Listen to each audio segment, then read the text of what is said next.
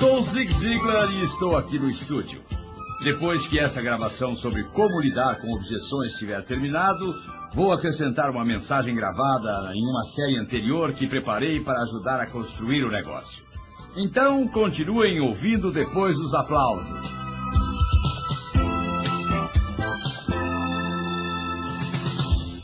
E vamos aplaudir Zig bem forte. Estou emocionado. Não sei quantos de vocês leram o jornal hoje de manhã, mas de acordo com pesquisas mundiais sobre natalidade, em algum lugar deste nosso mundo, uma mulher está dando à luz a uma criança a cada um segundo e dois décimos. Estão agora procurando essa mulher desesperadamente para ver se param com isso. Sou o décimo de doze filhos. Uma vez perguntei à minha mãe, por que tantos? Ela respondeu, bem, filho, onde você acha que eu deveria ter parado? É evidente que eu acho que não deveria ser no nono filho. Podem estar certos disso. Há muitas coisas que quero transmitir esta manhã. Quero comunicar muita coisa, pois acredito que a comunicação é a grande necessidade desse negócio.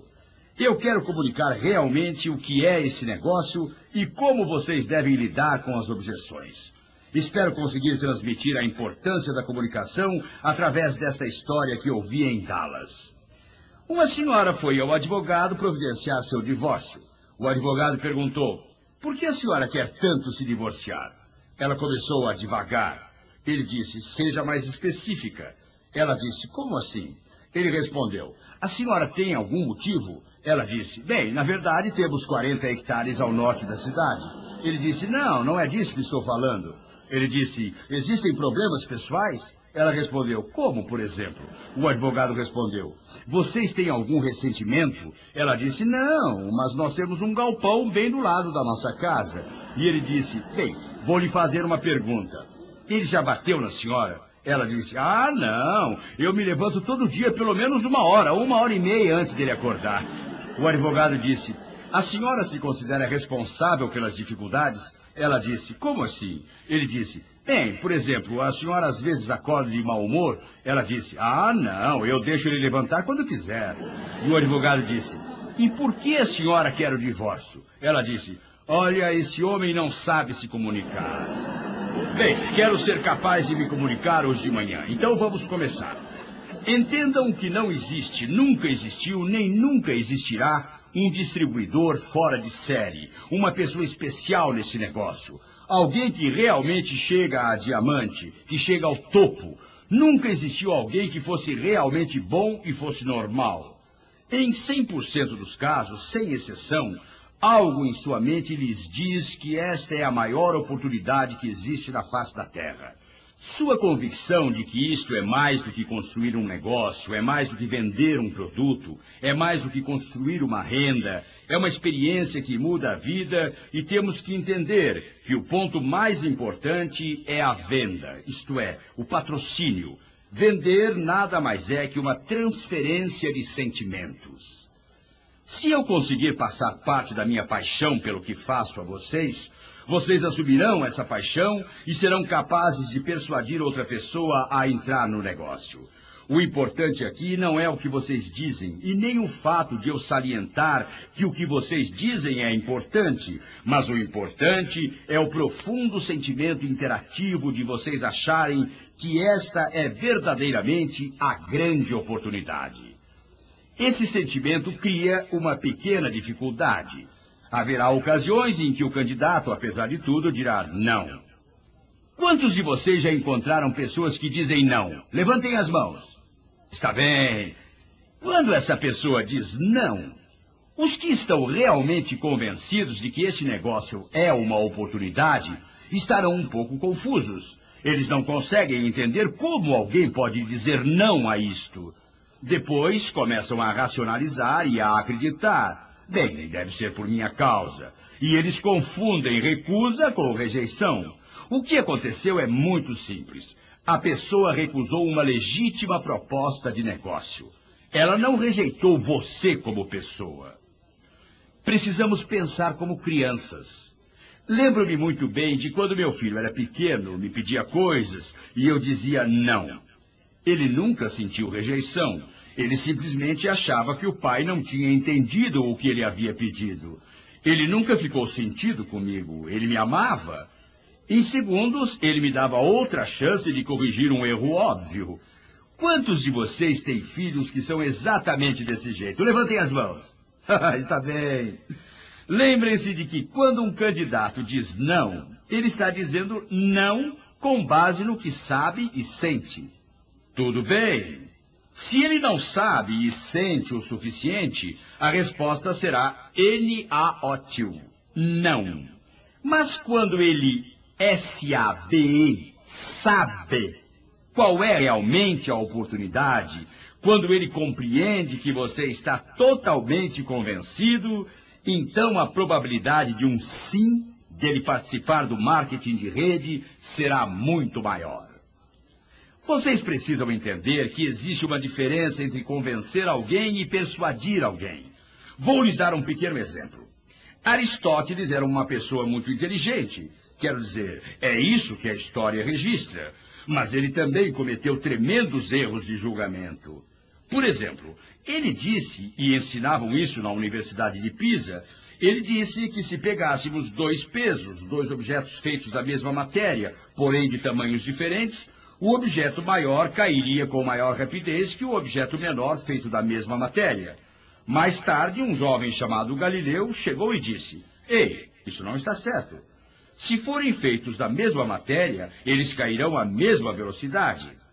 Os outros professores da universidade e alguns dos alunos o desafiaram a provar isso. Ele subiu até o topo da Torre de Pisa, pegou dois objetos de tamanhos diferentes, feitos da mesma matéria, e os deixou cair. Eles caíram exatamente à mesma velocidade. Ele os havia convencido, tinha provado, além de qualquer dúvida, que isso era verdadeiro. Mas não os tinha persuadido. Adivinhem o que eles continuaram ensinando. É isso mesmo, exatamente o que vocês imaginam. Bem, a questão é: como persuadir pessoas? Não é lhes contando algo, é perguntando. Vocês precisam lhes dar informações, é lógico, mas fazendo perguntas às pessoas, essas perguntas as levarão à decisão correta, forçando-as a pensar. Então, isso se torna a ideia delas, decisão delas. Vocês não as convenceram, vocês as persuadiram a pensar por si e então a tomar a decisão lógica sobre como devem agir. Agora, entendam que quando alguém levanta uma objeção, é aí que devem se sentir estimulados. Vou explicar o motivo. Se alguém vê o plano uma vez e diz, sem pensar, ah, eu quero fazer isso, quero assinar.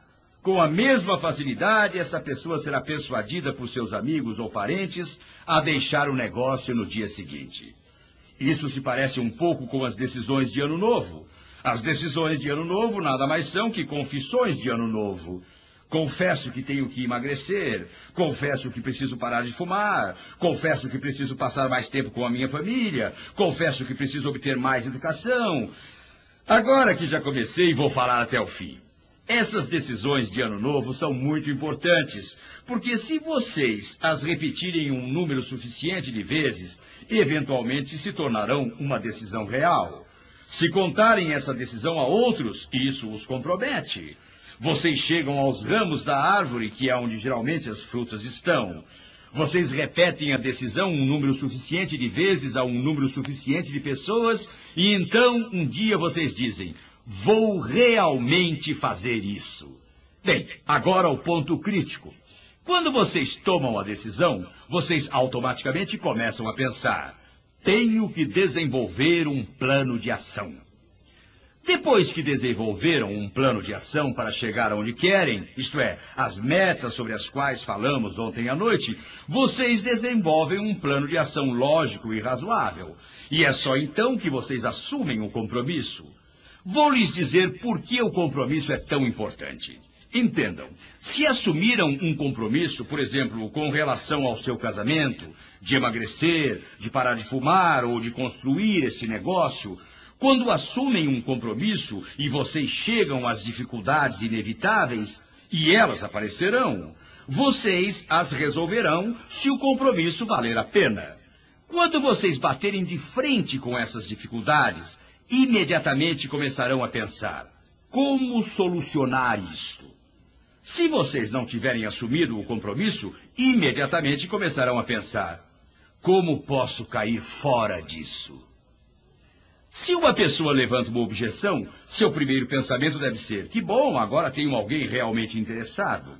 Porque, entendam, não se levanta objeções contra coisas em que não se está interessado. De vez em quando, pessoas me ligam para vender alguma coisa. Se estiverem vendendo algum produto em que não tenho nenhum interesse, não preciso dele ou não acredito nele, nunca levanto qualquer objeção. Por quê? Como não tenho nenhum interesse, não há por que discutir o assunto. Então, quando uma pessoa levanta uma objeção, vocês devem pensar: que bom, tem alguém aqui que está realmente interessado. Vamos examinar essas objeções e encontrar algumas maneiras de lidar com elas. O candidato diz: Não estou interessado. Alguém já ouviu Não estou interessado? Levantem as mãos. está bem. Então, uma primeira abordagem é olhar para a pessoa e dizer: Posso entender o que você está dizendo, e estou certo de que você tem algum motivo para dizer que não está interessado. Será que podia me explicar esse motivo? Entendam, em suas perguntas, vocês não devem agir como advogados de acusação, mas sim como médicos ou orientadores, falando a alguém que precisa daquilo que estão oferecendo. As perguntas não devem ter uma sondagem, antagonismo ou acusação, mas devem ter uma abordagem de orientação, de amizade. Será que poderia me contar por que não está interessado? Bem, o candidato poderá simplesmente responder: Tenho um amigo que entrou nesse negócio e me contou que ficou nele seis meses, gastou todo o seu dinheiro indo a reuniões. Ele disse que esse negócio era somente despesas. Ele não ganhou nenhum dinheiro. Bem, vou lhe fazer uma pergunta, senhor candidato. Você tem pessoas que considera modelos em sua vida? Sim. Poderia me dizer quem é um deles? Por que ele é seu modelo? Por que fracassou ou por que foi bem sucedido? O que você acha? Quem deve servir de modelo para nós? Ah, sou o primeiro a admitir que existem pessoas que entram nesse negócio e que não conseguem ir adiante. Sabe, ouvi falar de médicos, advogados, frentistas que não deram certo. Ouvi falar de empresários, ouvi falar de todos os tipos de pessoas que não deram certo. Mas a pergunta é: será que elas servem para ser nossos modelos? Ou será que devemos olhar para alguém que teve sucesso e dizer: por quê? Estamos tentando vencer ou só tentando não perder? O que vocês estão tentando é fazer uma pessoa pensar de maneira razoável e lógica sobre o que estão falando. Agora, de dizer fez algum sentido, e nesse processo vocês foram gentis com a pessoa. A pessoa poderá dizer: Não sou um vendedor. Vou perguntar uma coisa, senhor candidato. Pode me dizer o que você é? Sou um contador. Não, não quero saber o que você faz. Quero saber quem é você. Por exemplo, teve gente que me disse: Bem, sabe, não sou um vendedor nato. Eu viajo muito, ando muito por aí e nunca vi uma mulher que deu à luz a um vendedor. Já vi vendedores morrerem. O que estou querendo dizer é que, se eles não nascem, mas morrem, então isso significa que em algum ponto entre o nascimento e a morte, por opção ou por treinamento, eles se tornam vendedores. Nunca vi uma mulher dar à luz um contador. Você não diz que nasceu contador, mas hoje você trabalha nisso. Foi por acidente que você se tornou contador ou foi porque estudou numa escola e aprendeu a ser isso? Entendam, vender é exatamente a mesma coisa. E para a sua informação, pesquisas mostram claramente que pessoas mais introvertidas se tornam melhores vendedores que as extrovertidas. Por quê? Porque são mais detalhistas em seus estudos. Elas estudam o seu negócio. Elas prestam mais atenção quando ouvem.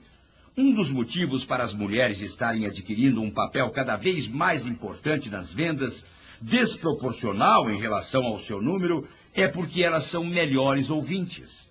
E sabem o que mais? elas também são um pouco mais honestas. E o que quero dizer com isso é que se elas dizem, vou ligar na quinta-feira, provavelmente elas ligarão na quinta-feira mesmo, e não no sábado à tarde. Em outras palavras, estou falando sobre o que vocês são.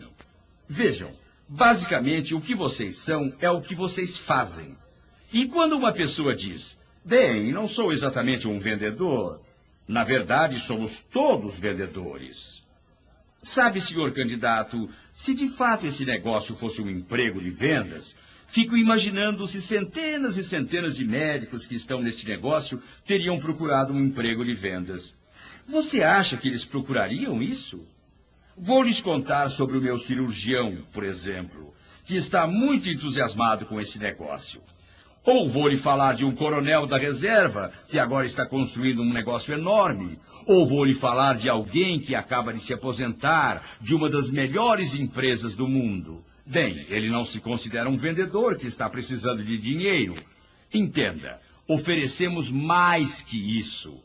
Aliás, quando o meu patrocinador me falou desse negócio, eu disse a mesma coisa que você. Eu disse, não sou vendedor, sou programador de computador.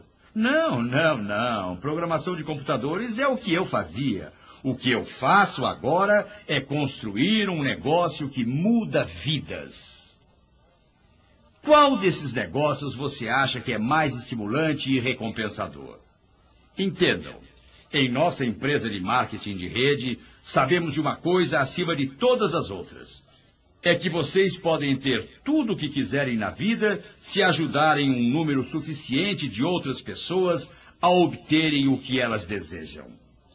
Isso parece bom, mas eu já estou trabalhando demais. Nem tenho tempo para fazer o que preciso fazer no meu trabalho atual. Quantos de vocês escutam essa objeção? Não tenho tempo para fazer isso. Vou lhes dizer o que mostram as pesquisas. Nossa, parece que você anda lendo. Você e eu andamos lendo o mesmo livro, ainda estamos na mesma página. Nem me conte nada. Ei, não me fale sobre outras coisas também. Agora não tenho tempo nem para respirar. É, eu estudo de tudo, mas sabem o que descobri?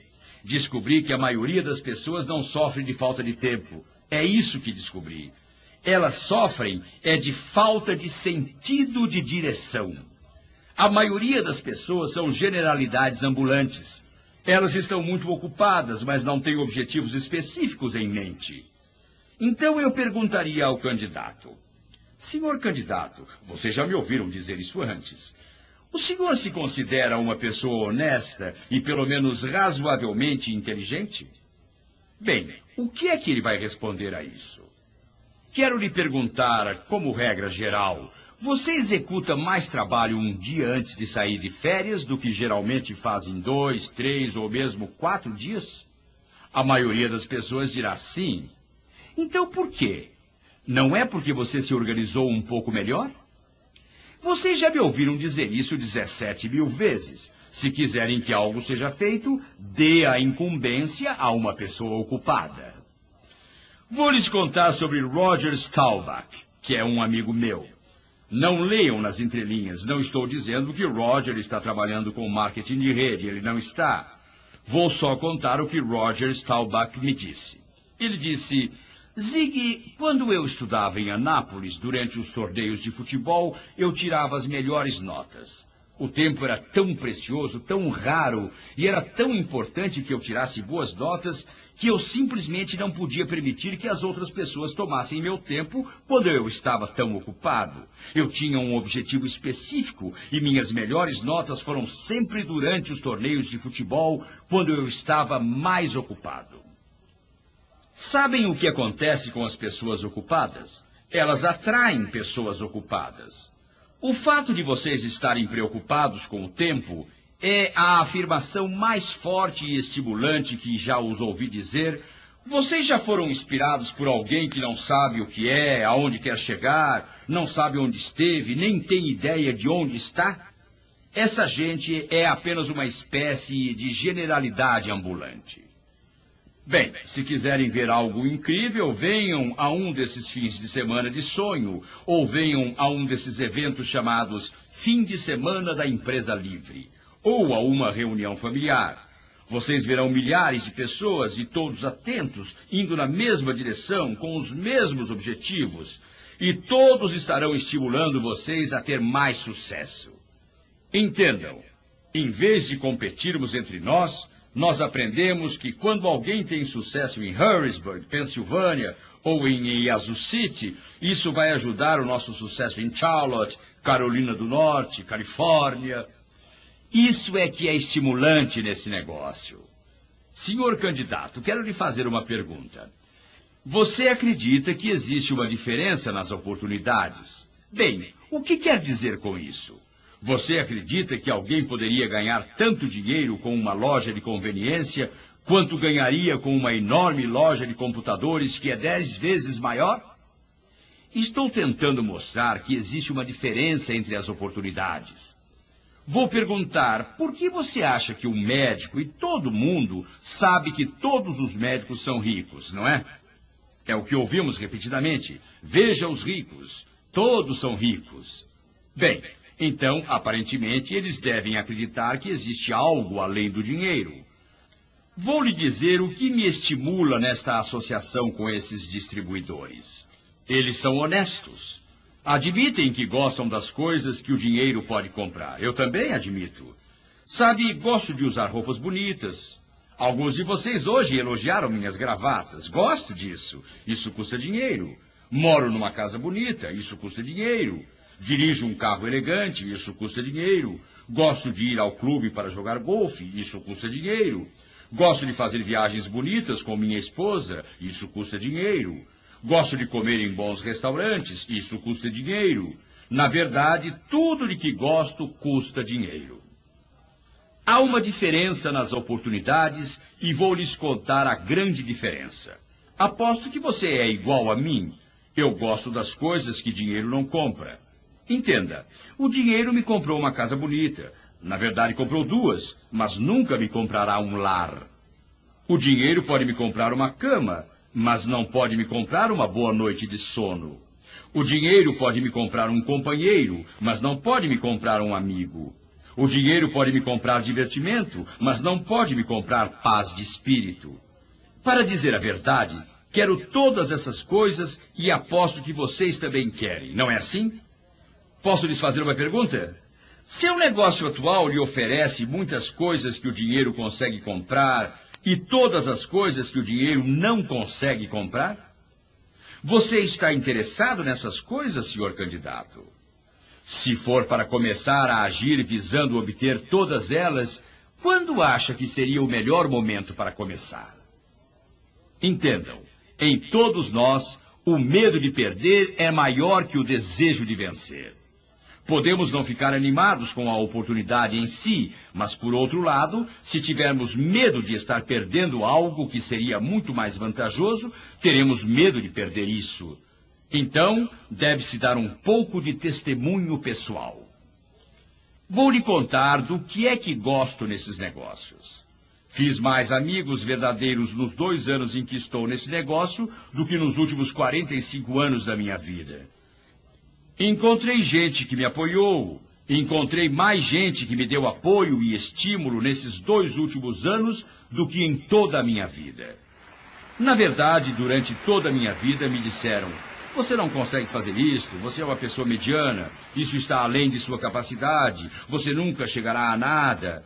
Todos me diminuíram durante toda a minha vida. Minha família, meus amigos, colegas de trabalho e assim por diante. Mas vou contar o que ouço sempre, de muitas maneiras diferentes, do meu patrocinador, dos meus associados, do meu upline. Eles sempre dizem: você tem tudo o que é necessário. Você pode fazer isso. Uma vez alguém me disse que muitas pessoas chegaram muito mais longe do que acreditavam que iriam chegar, porque alguém achou que elas eram capazes disso. Vou fazer uma pergunta. Vocês já notaram que muitas vezes, quando as pessoas lhe dizem, vou lhe dizer isso para seu próprio bem, elas dizem algo ruim em seguida? Já notaram que quando vocês dizem a alguém, vou lhe dizer isso para seu próprio bem, e então continuam e dizem algo de bom, sua atitude é diferente da das outras pessoas, E analise se você fica mais contente quando alguém lhe diz que foi muito mal, ou é um estímulo quando dizem você fez um bom trabalho, como está melhorando. Sejam cuidadosos. Ao elogiar as pessoas, nunca lhes digam algo que não diriam sobre elas. Do contrário, isso é bajulação, e bajular não é bom. Isso matará vocês. Porque quando alguém faz alguma coisa e vocês já os viram trabalhando, podem dizer honestamente: Não posso acreditar em tanta melhoria. Você cresceu tanto. É uma inspiração ver o seu progresso. E isso é para mim o melhor de tudo neste negócio. Porque sabem, primeiro vocês precisam ser antes de poder fazer. E vocês precisam fazer antes de poder ter.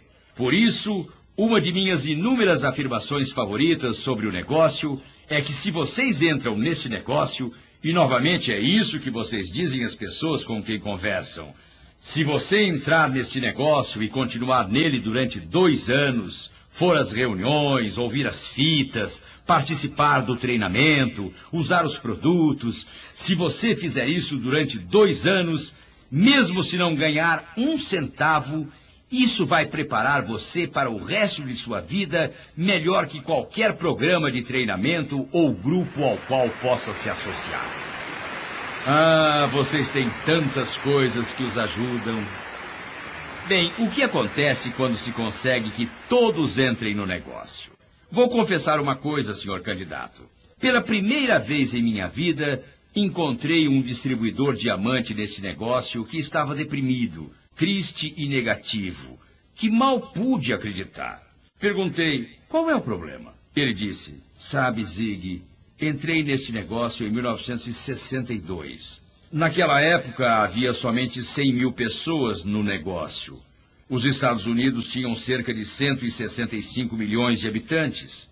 Hoje temos 2 milhões de pessoas envolvidas, mas há 262 milhões de habitantes no país. Zig, estamos perdendo terreno o tempo todo. Temos que trabalhar mais para nos mantermos atualizados com a taxa de crescimento da população deste país. Bem, isso parece verdade quanto à matemática. Não tive oportunidade de verificar, mas posso garantir que existem mais candidatos hoje do que quando a empresa começou há anos. Saturação? Isso é ridículo. Quantos seres humanos existem no mundo? Cerca de 5 bilhões. E já estamos em mais ou menos 60 países. Certamente você conhece meia dúzia de pessoas nos Estados Unidos e você já deve ter ouvido falar desses outros países onde pode construir o um negócio. Saturação eu bem que gostaria. Se conseguirmos saturar o negócio, eu ficarei muito satisfeito. Poderia passear na rua distribuindo notas de 100 dólares e me divertir fazendo isso. Depois vocês falam com mais calma, realisticamente. Senhor candidato, isso não é um problema. Muitas pessoas encontram outras objeções, como por exemplo, bem, esse negócio está dentro da lei? Alguém de vocês já ouviu esta pergunta? É legal?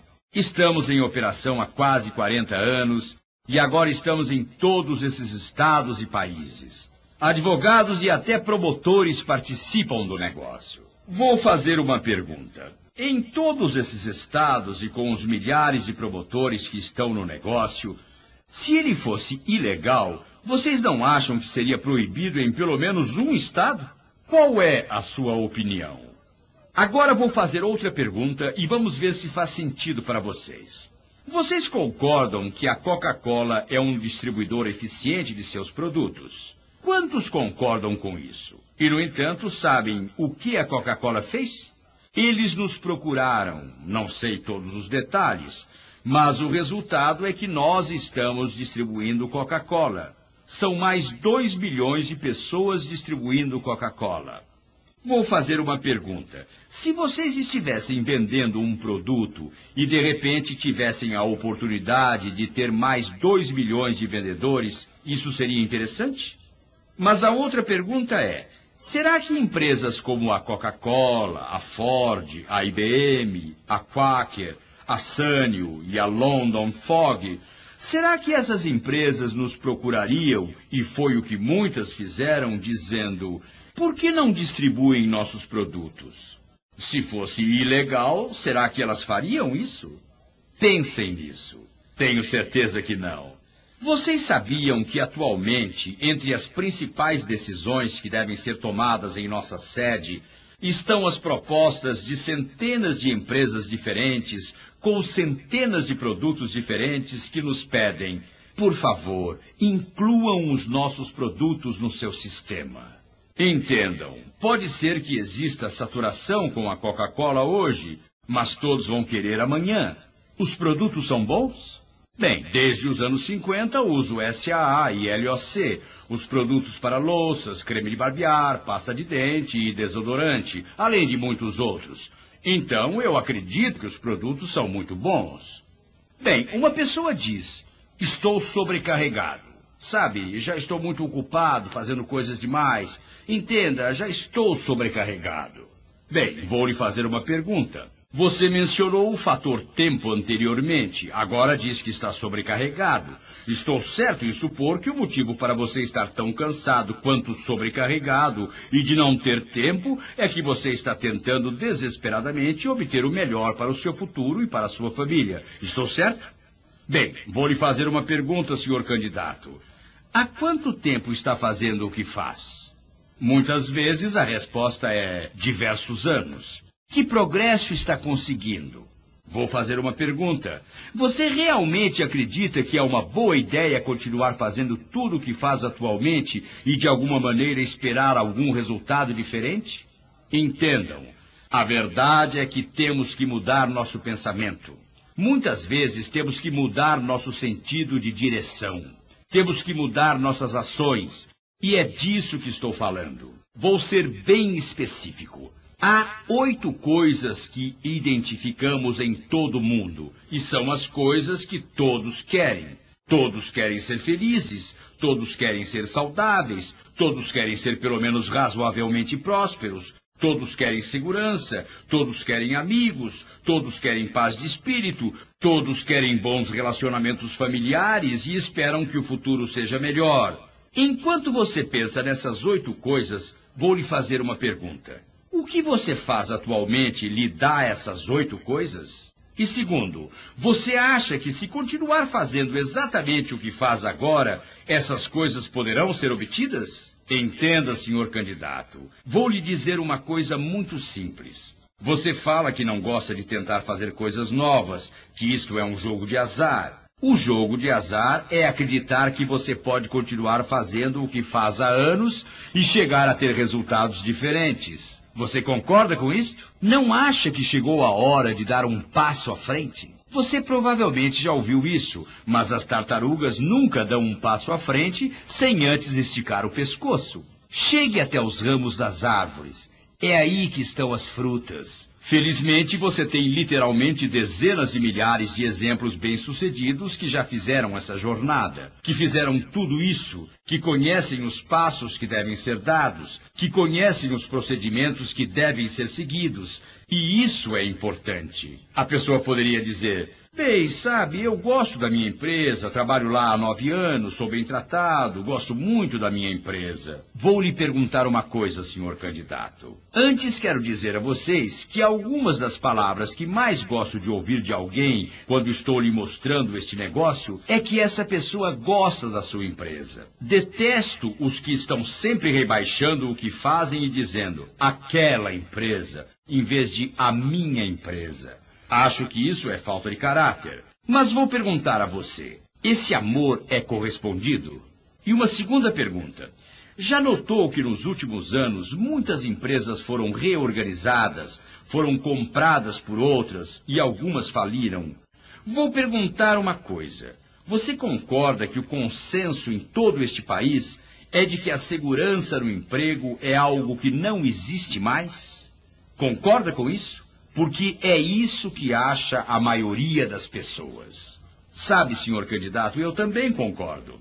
Não existe mais segurança no emprego. Mas vou falar sobre segurança no emprego. Você se demitiria se trabalhasse em algo que lhe desse lucro e de que você gostasse? Estou falando sobre construir seu próprio negócio. É disso que estou falando ao dizer essas coisas.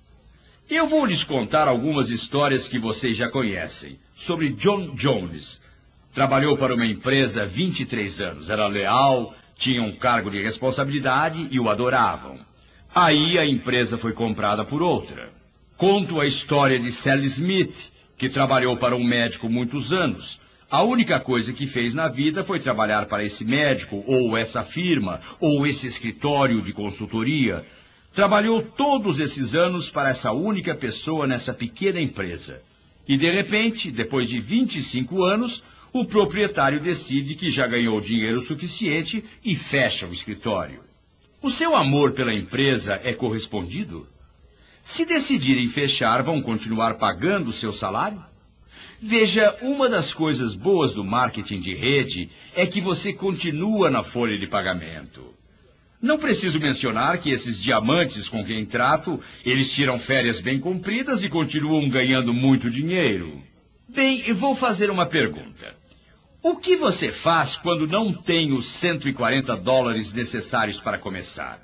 140 dólares. Bem, Sabe, quando se pensa no fato de que se pode abrir um negócio monumental com 140 dólares, acho que a gente deve dar um jeito de conseguir esse dinheiro.